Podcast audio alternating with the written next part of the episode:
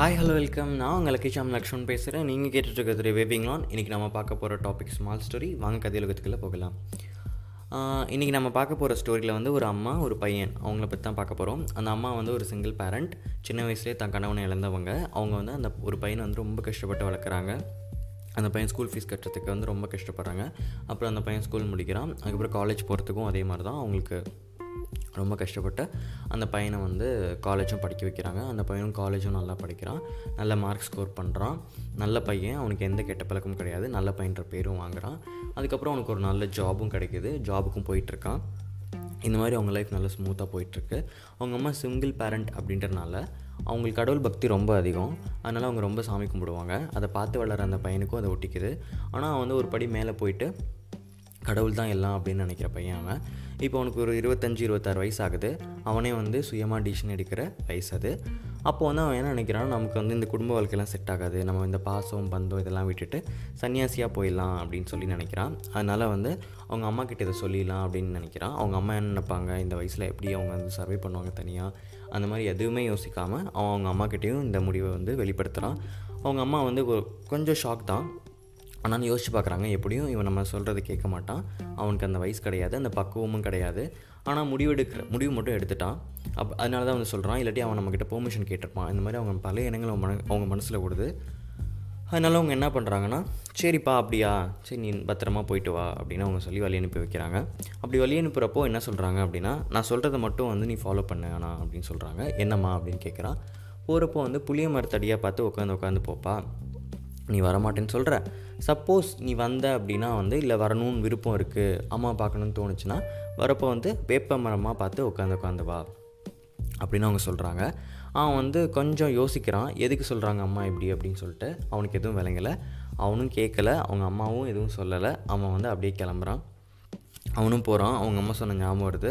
புளிய மரமாக பார்த்து உட்காந்து உட்காந்து போகிறான் அவனுக்கு வந்து கொஞ்சம் தூரம் ஒரு பாதி தூரம் கூட போயிருக்க மாட்டான். அவன் போகிறது வந்து ஹிமாச்சல் பிரதேஷ்க்கு. ஆனால் வந்து அவன் பாதி தூரம் கூட போயிருக்க மாட்டான். அவனுக்கு வந்து நிறைய உடல் உபாதைகள் வருது. அப்போது வந்து அவனுக்கு ஸ்ட்ரைக் ஆகுது. நமக்கு வந்து ஒரு இருபத்தஞ்சி இருபத்தாறு வயசு தான் ஆகுது. நம்மளாலேயே வந்து இந்த உடல் உபாதைகளை தாங்க முடியல உடம்புக்கு ஒரு பிரச்சனையை தாங்க முடியல. நம்ம அம்மாவுக்கு வந்து எப்படி தாங்குவாங்க? வயசான காலத்தில் எப்படி நம்ம அம்மா வந்து இந்த பிரச்சனைலாம் தாங்குவாங்க? ஒரு டாக்டர்கிட்ட போனாலோ இல்லை ஒரு மருந்து சாப்பிட்னாலோ அவங்களால எதுவுமே முடியாது இந்த வயசில். அதனால் வந்து நம்ம வந்து வீட்டுக்கு போகிறது தான் சரி. நமக்கு துறவரத்தை விட வந்து நம்ம அம்மாவை இப்போ பார்த்துக்கிறது தான் நல்லது.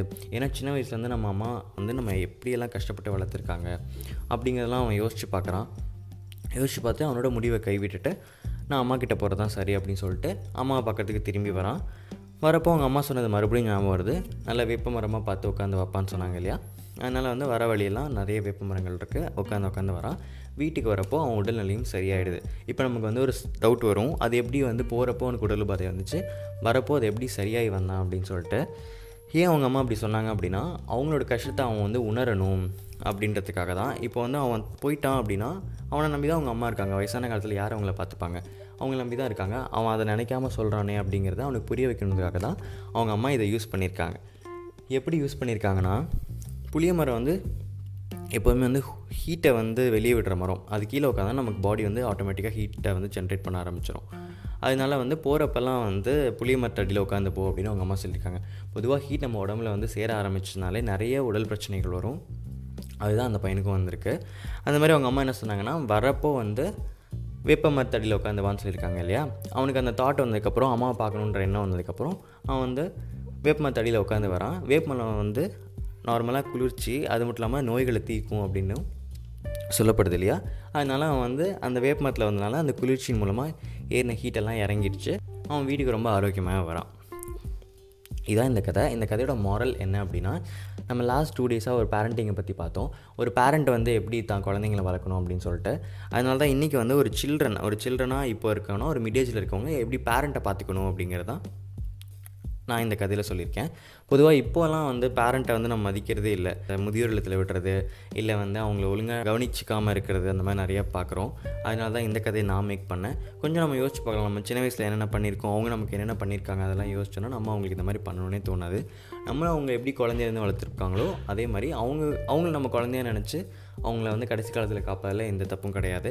அது மாதிரி நம்ம ஒரு விஷயம் ப பண்ணுறதுக்கு முன்னாடி ஒரு விஷயம் செய்கிறதுக்கு முன்னாடி ஒரு விஷயத்தை நம்ம அப்பா அம்மா கிட்ட சொல்கிறதுக்கு முன்னாடி ஒரு தடவைக்கு ஒரு நாலஞ்சு தடவை யோசிக்கலாம். அவங்க இடத்துல இருந்து யோசிச்சு பாருங்கள் அவங்க அவங்க என்ன நினைப்பாங்க? ஒருவேளை நாம் அவங்க இடத்துல இருந்தால் நம்ம எப்படி ஃபீல் பண்ணுவோம்? அப்படிங்கெல்லாம் யோசிச்சுட்டு அவங்ககிட்ட போய் சொல்லுங்கள் ஏன்னா வயசான காலத்தில் அவங்க அதை எப்படி எடுத்துப்பாங்க? அவங்களுக்கு என்ன மாதிரியான விஷயம் கன்வே ஆகும் அவங்க அதை எப்படி ரியாக்ட் பண்ணுவாங்க அப்படிங்கலாம் நமக்கு தெரியாது. ஸோ ஒரு நிமிஷம் யோசிச்சுட்டு அவங்ககிட்ட பேசுகிறது ரொம்ப நல்லது. ஸோ நம்ம நம்ம அப்பா அம்மா பார்த்துக்கிட்டா தான் நம்ம குழந்தைங்க நம்மளை பார்த்துக்குவாங்க அப்படிங்கிறது ஒரு பிலீஃபு இதை நான் வந்து உங்களுக்கு மெசேஜாக விட்டு போகிறேன் இன்னொரு நாள் இன்னொரு நல்ல கதையோட இன்னொரு நல்ல மாரலோட நான் உங்களை சந்திக்கிறேன். அன்டில் தென் பாய் ஸ்டே